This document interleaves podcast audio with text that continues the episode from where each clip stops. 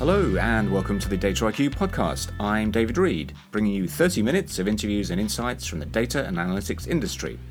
In a moment, I talk to David Cervellin, author of Office of Cards, a book about how to thrive in the politics of large organizations and life, and why bearing grudges is not a good idea. Because large organizations are closed environments. People stick around, especially the bad ones. Then, we hear from a panel at this year's Data IQ Summit, which considered how to prepare your business to benefit from automation. We'll hear from Aviva's Orlando Machado. You don't get a free pass from saying AI. And Christine Foster from the Alan Turing Institute. The, the danger with sort of the buzzword is that it sort of seems like magic. And the sort of, you know, the other side of magic is in witchcraft. So, first, I recently travelled to Amsterdam to meet David Cervellin, Head of Analytics, Insight and Data for Global Experiences at Bookings.com. He recently published a book, Office of Cards, a practical guide to success and happiness in large organizations and life. I started by asking him where the idea came from. So, David, um, you've written a book called Office of Cards, which is aimed at people who want to develop their careers in large organizations. Can you tell our listeners about the background to how the book came about? Sure, sure, David, I can. So, I think there are two main things that came together uh, that made me think about writing this book. One is uh, when you when you see someone unhappy in a large organization, 99% of the content that they find is uh, you should leave the job in a large organization, you should be your own boss, you should go work for a startup and all that.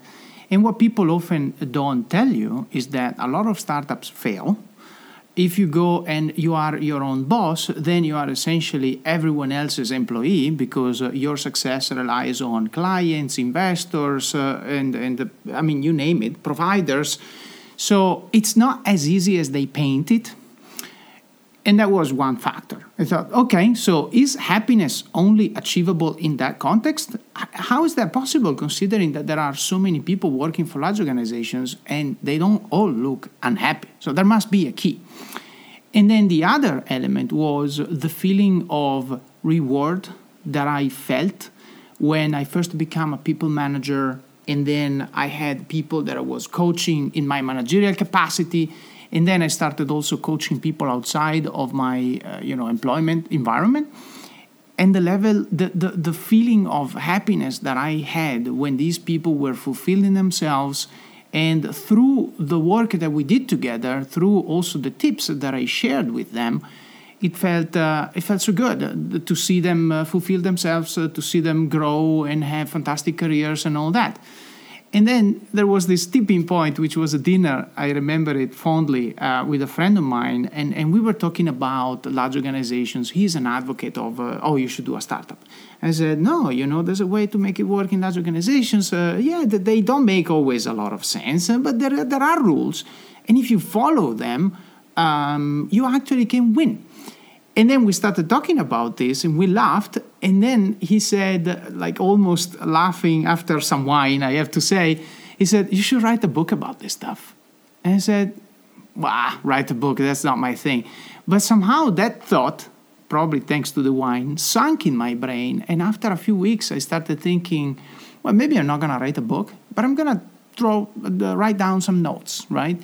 And that, and that is how Office of Cards uh, came to be the main point that I make about the book is, and this is especially true for, um, I believe, millennials. So, what I talk about is probably becoming even more relevant for every new graduate that exists in the world because school teaches us, and now the world teaches us about instant gratification.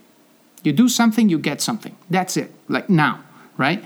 When you think about uh, grading your paper, taking an exam. It's a it's in the longest streak. It's a three month stint, right? You do something, you learn something. Three months later, you have the exam. You pass the exam. Forget about it. Move on, right? That's that's what they teach you.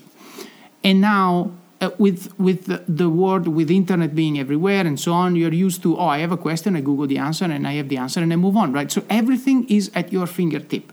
You want something you click on amazon you have prime next day it's in your house.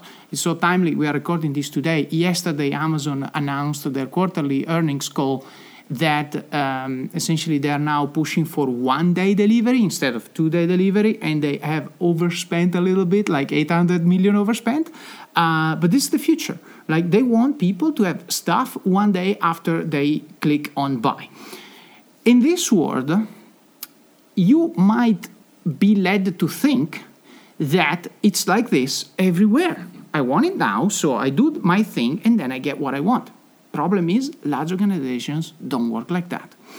For, for several reasons, the two main reasons are first of all, large organizations' decision making is decentralized. In many cases, you have a lot of people to convince, and that takes time.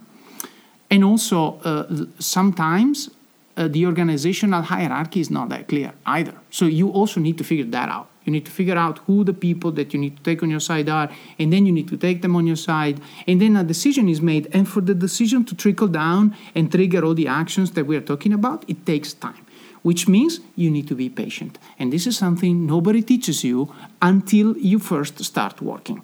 You need to learn how to work with people because large organizations are made with people, and that is what makes the whole thing frustrating the fact that you don't always understand them, and the fact that your success depends on your capacity to work with other people. This is the context that really that made me see the corporate world in a different way rather than a problem. It's just a game to play. One of the rules that you need to accept in order to really make it work in a large organization, it's called play the long game because it is a game, but it's not short right? It's not, oh, roll the dice, move on. No, sometimes you need to think, you need to consider, you need to be careful, you need to plan, um, and you always need to think one or two steps ahead. How should people best absorb and apply the lessons that you've got? Um, is it something they, they can work on day by day? Um, or is it only when it comes to those big moments where maybe they're looking for a promotion or they're about to go into a job interview? The answer to the question, how can they draw from it, is through practice. I think uh, it's it's about. So the book is about how to change your behaviors. So focus on what you can control, uh, and then try to change your behavior to make sure that whatever you do has a purpose, and that that purpose is aligned to your long-term objectives. Right. Uh, so the book is actually in the first part of the book i talk about how to make sure that first of all figure out who you are and figure out what you want. Right? And also figure out who you want to be to get what you want. And from there we design a path where the second part of the book talks about the skills that you need to make it work through other people. And which which is also why the subtitle of the book is practical guide, guide for success and happiness in large organizations and life. Because guess what? If you learn how to work with people in large organizations, uh, you also learn how to work with people when you go to the butcher, when you go to the grocery store, when you go to the post office, when you call upon some doctor for a need that you have. These skills are good for life. It's also, I found people making comments about, oh, this thing has had me with my girlfriend right? Because guess what? That's negotiation every day. The second part of the book is really about how to do it. Uh, we talk about how to influence people, we talk about uh, getting to a yes in a negotiation. I also answered the, the question that is in the in the movie and the book, The Wolf of Wall Street, which is send me this pen. I give my own answer to that question, which is, I believe, quite quite interesting. And then there are also at the end a section called Office Extras, in which I give practical tips uh, how to optimize your CD, how to manage, how to prepare for uh, an interview, how to um, run a successful and effective meeting, how to send an email properly. I mean, these things nobody teaches them to you unless unless you are fortunate enough that you find, like I have been, uh, find someone that kind of does good and then you say well this is actually good. So then you learn from from that other person. So you're obviously drawing on a lot of experience um, and experience of large organizations. What's your view of their psychological health if i can use that term um, for how well or badly they're managed and how well or badly they, they deal with their employees well, at some point in the book, I think I call large organizations insane. so think about psychological health, not that much. Um, like I said before, the problem of large organizations is only one, it's that there's a there's a lot of people, right? In a small organizations, there's ten people, and so identifying if one of them is a bad person, it doesn't take a long time, right? You, you figure it out immediately. That person is rude. That person behaves badly. He speaks uh, poorly. Uh, you know, whatever. He treats me bad. But in a large organization, you are exposed to hundreds of people, each of which have their own traits, their own feelings, their own agendas, and they're also skilled to some extent, probably more than the average person, to you know leverage all these things to their own advantage. So when your agenda is not aligned to their agenda, then you feel frustrated, right? And so I think that it's so important to really um, absorb the necessary skills that allow you to play with these emotions. First of all, control your own.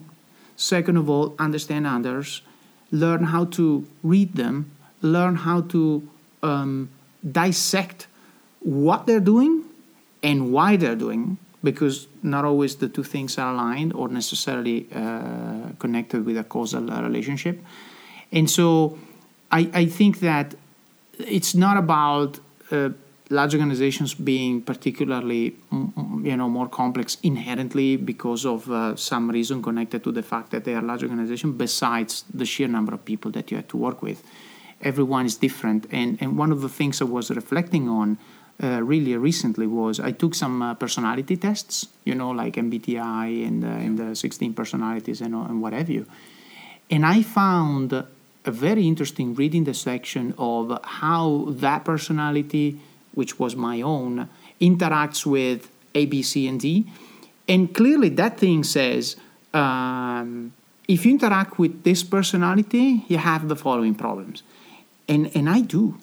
So the thing is, in a small organization, probably I will find more people like me, and I will not find someone that is the polar opposite. Therefore, I feel like it's easier. But guess what? It makes me grow less. Because if I put myself in a position of discomfort, so that I have to figure out how to work with my polar opposite, I'm a better person at the end. If you really develop uh, the skills that make it work in a large organization, you are good to go. Whether you decide to stay in a large organization or even if at the end you want to be on your own, the skills that you have developed will serve you perfectly even as a as a freelancer, as a solopreneur, as an entrepreneur, as a founder, whatever. So that, that's why I believe it's, it's really important. And large organizations are the best gym. If you want to learn that, they are the best gym because you have so many different cases uh, and you are forced to make it work with them. And you're a manager yourself. Uh, so do you see this as something like a, a cat and mouse game between managers and individuals? I don't think it's as simple as cat and mouse, uh, but it's a game yes, I like to compare, uh, and I actually make a reference about this in the book to, to the risk game, right? Because it's about plots, it's about deception sometimes, it's about decoy, it's about uh, I'm putting my tanks in here so that they think that that's what I want, but in reality, I'm planning a move over there because, again, I like the risk metaphor because there is stuff that is on the board. So, how many tanks I have is on the board. Where they are is on the board, but what they don't know is my cards, right? So maybe I'm making a move now, and in my hand, I have the cards to get 10 more tanks, which I will deploy all there, and then I will conquer the continent, right? So it's, it's more than cat and mouse, like chasing stuff, uh, which, which is more um, uh, primal, I would say, more uh, amygdala kind of thing. This is prefrontal neocortex 100%. It's about planning, it's about thinking, it's about what do I really want and how can I achieve that. Think about plus one, plus two. Think about, don't think about your next move, which is what the world taught you to do, because then you might figure out that you end up on a dead end. You don't want that.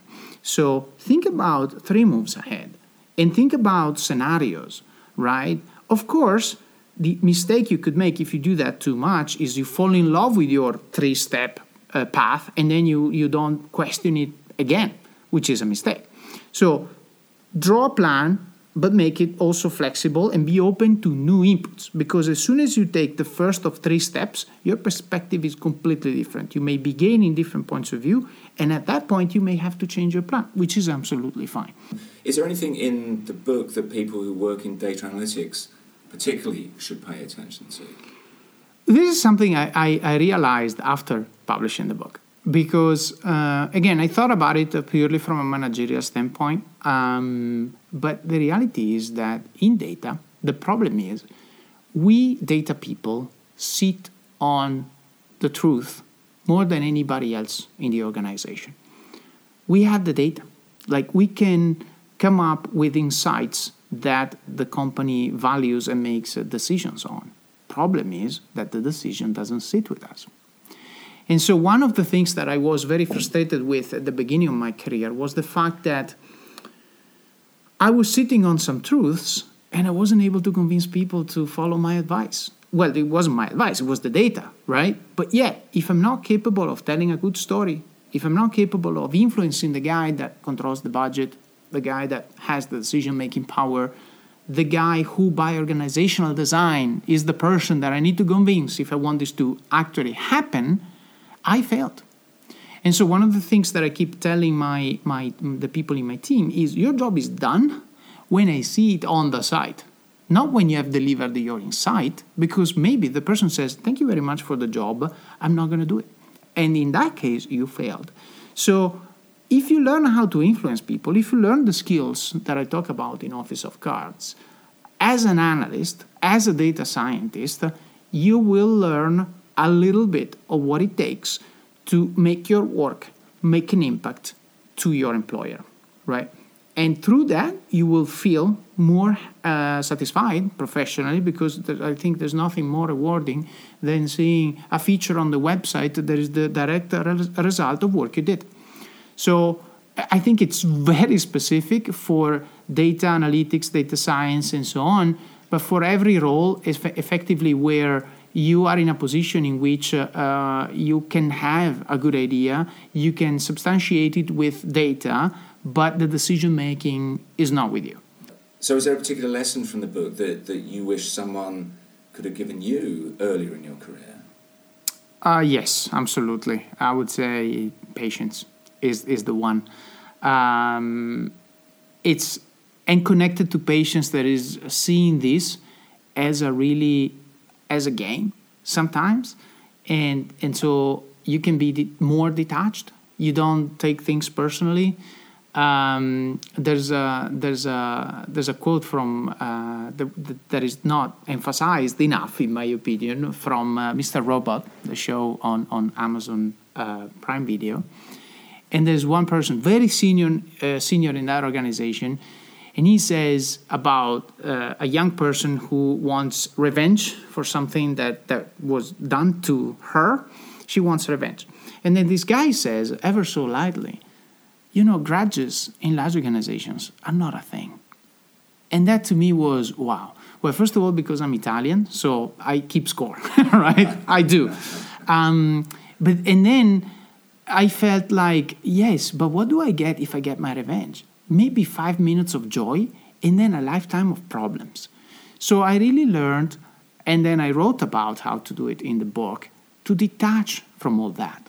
And so to me, if you do something wrong to me, it's okay. I'll move on because it's a lot better. And so the one rule that I really that I uh, that I identify with one of the hashtag that I think is at least for me personally, maybe something else for somebody else, is the one that I call make no enemies because large organizations are closed environments.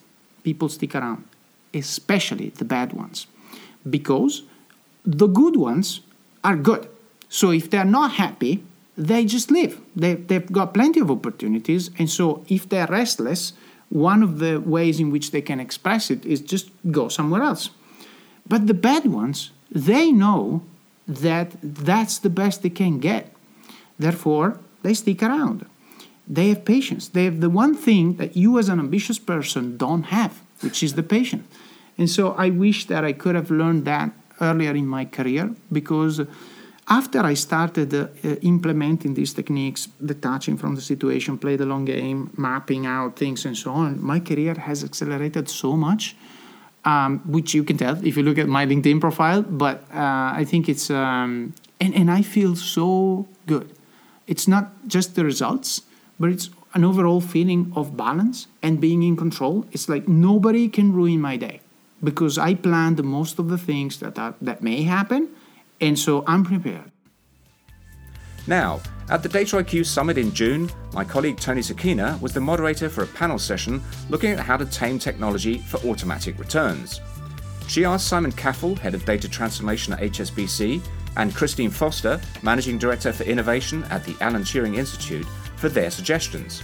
But she started by asking Orlando Machado, Chief Data Scientist at Aviva, if automation is the preserve of large organizations. Do you think that automation is the preserve of large companies that have a lot of resources at their fingertips, such as large tech stacks, a lot of money behind them?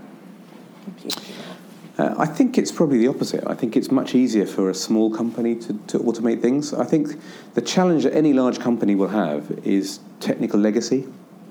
So we have databases literally that are 50 years old. And these things are not built for automation, they're not built for connectivity.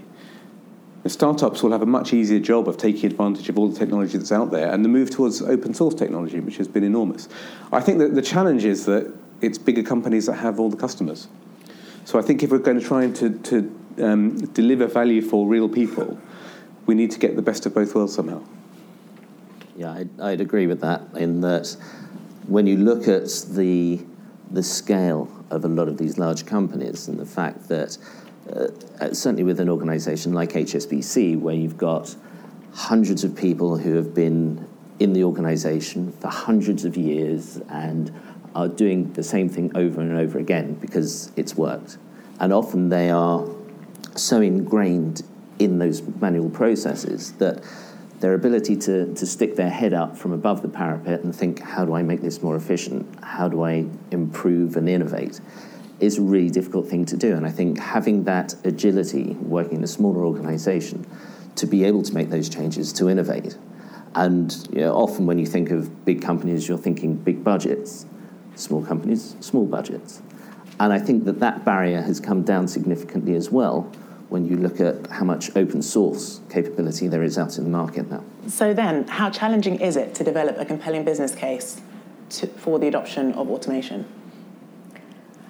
I guess one of the things I've seen when people have talked about automation is, is you know, there are a bunch of tasks at the um, sort of one end of the distribution where you know it's done millions and millions of times, and those ROIs look really good right off the top. You know, a few minutes here, a few minutes there, but done over kind of broad scale.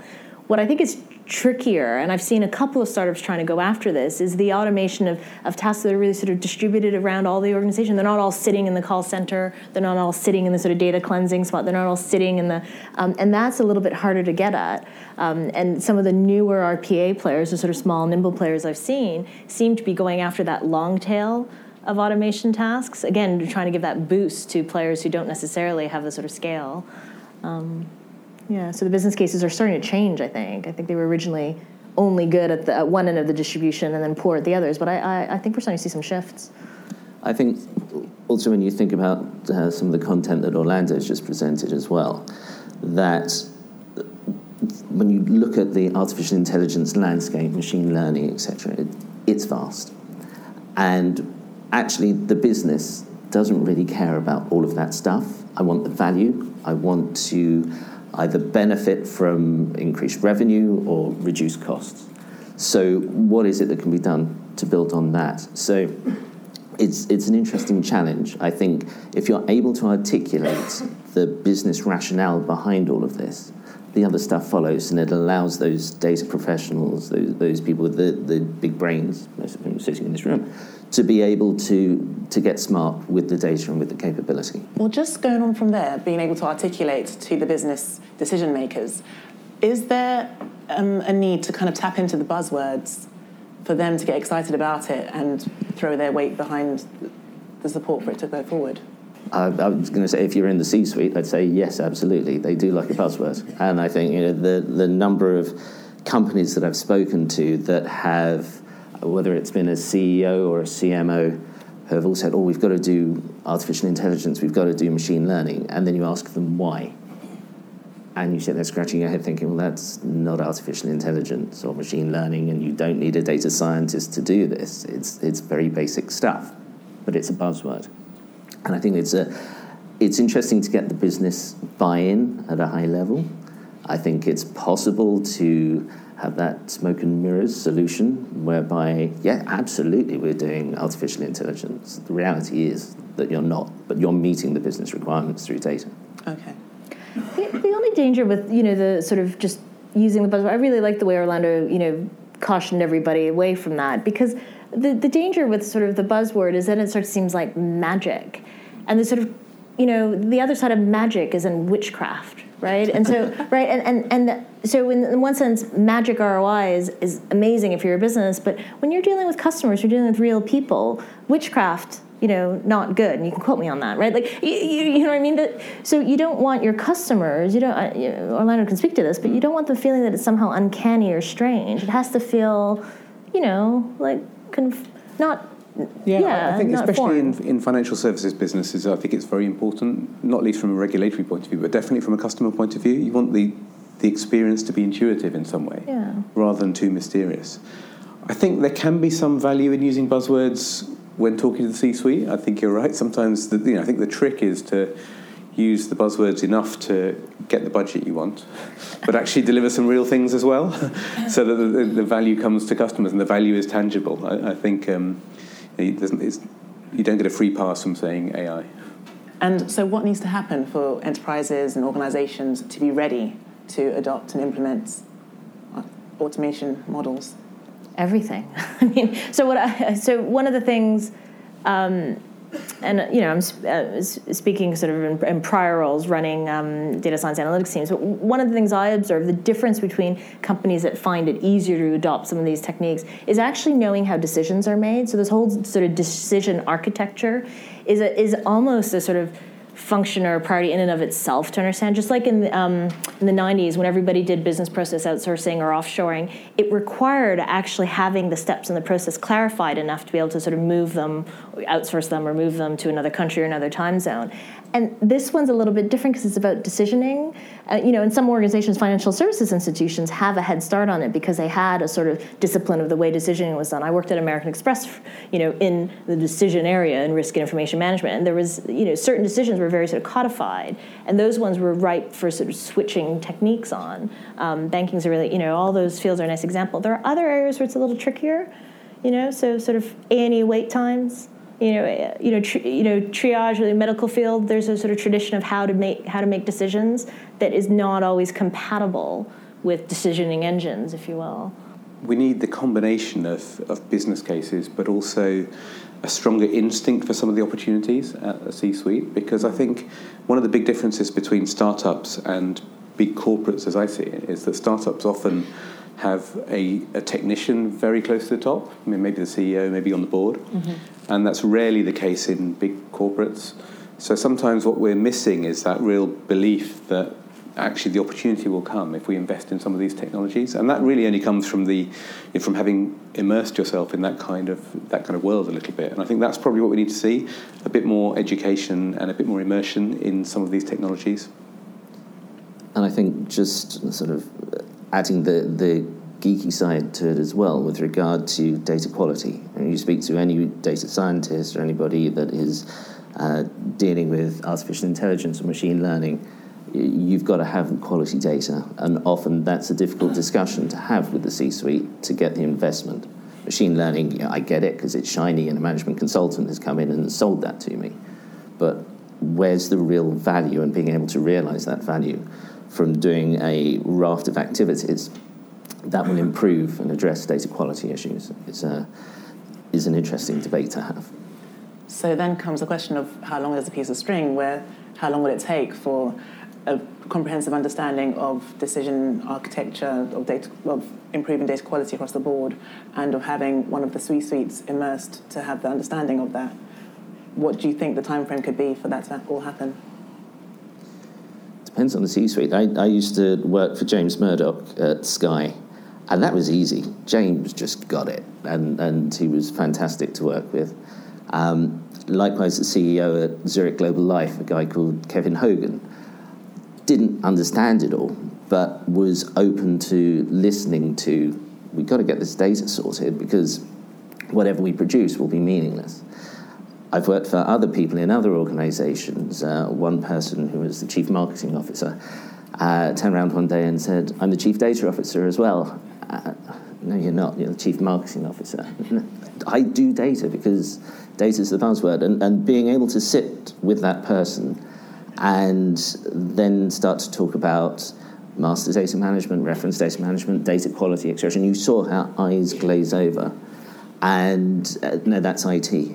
Well, you can't be the chief data officer if you've got no interest in this and, and evolving it because it's all part of the ecosystem of data. And so, you know, it really depends who you're dealing with and their, their openness to, to talk about the data world. There's a view out there I've heard it's um, that there's a real need for data tran- data science translators. So this sort of this notion that somewhere over there there's some people who you know um, work with data, and then somewhere over there some business users or clients or customers need it explained. So could somebody please do the translation across? I just think that's nonsense. Um, that is not going to work. I think there's a much more interesting and more immediate, urgent role in the sort of data um, feeding and watering and care of data streams and data sets before they even make it into the the analytics space. Um, and that, as you say, is often underlooked and often thought to be just text problem. Um, in some organizations, there's quite an unhealthy divide. And I'd really like to see the focus on having accountability for right the, the quality of the data sets in terms of sort of their ability to perform, but also sort of the ethical and regulatory issues around using certain data sets that just don't represent a view of the world we want going forward. I, I think it's down to the person. I, I think, to be honest, I think really to Simon's point, there's no substitute for having somebody there that really just gets it, really just laps up the, the opportunities and is prepared to invest in them you know, as a result.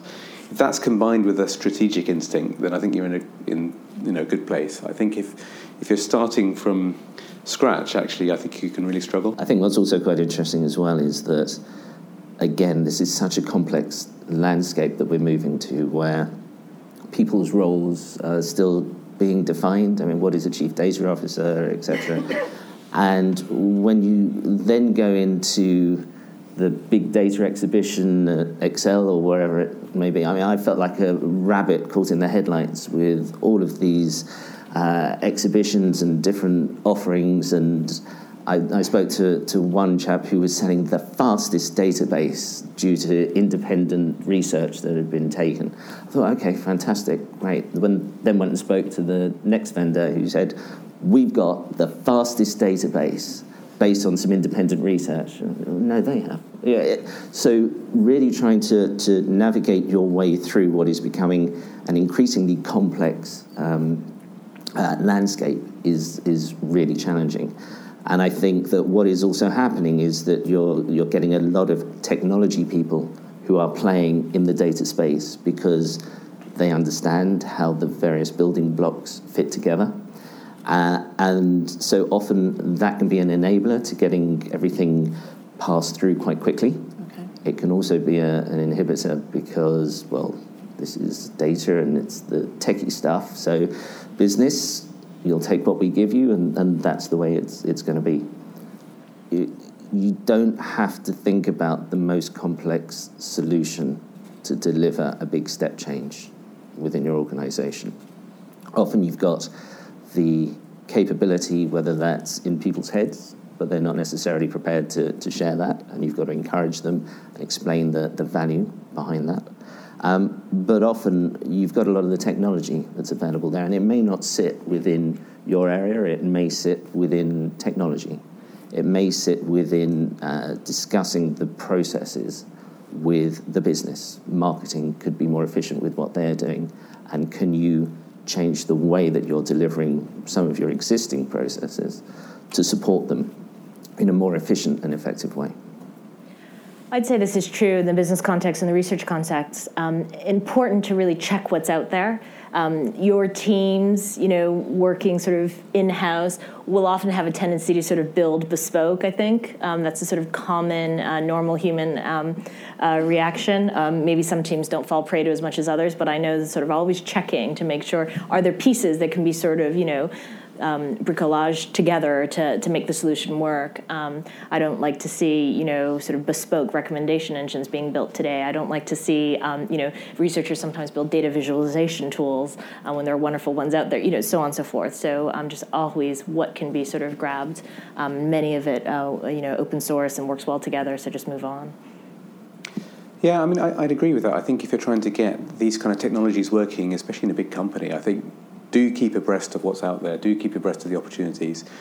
Do also think about the customer value or the opportunity to, to turn the technology into something that adds value to customers. And then I think just you know along along the way, build lots of prototypes. You know, I think there's no substitute for you know in terms of getting people on board and showing them what the outcome could look like. So that's it for another episode. If you liked it, please link, like, and share. And until the next time, goodbye.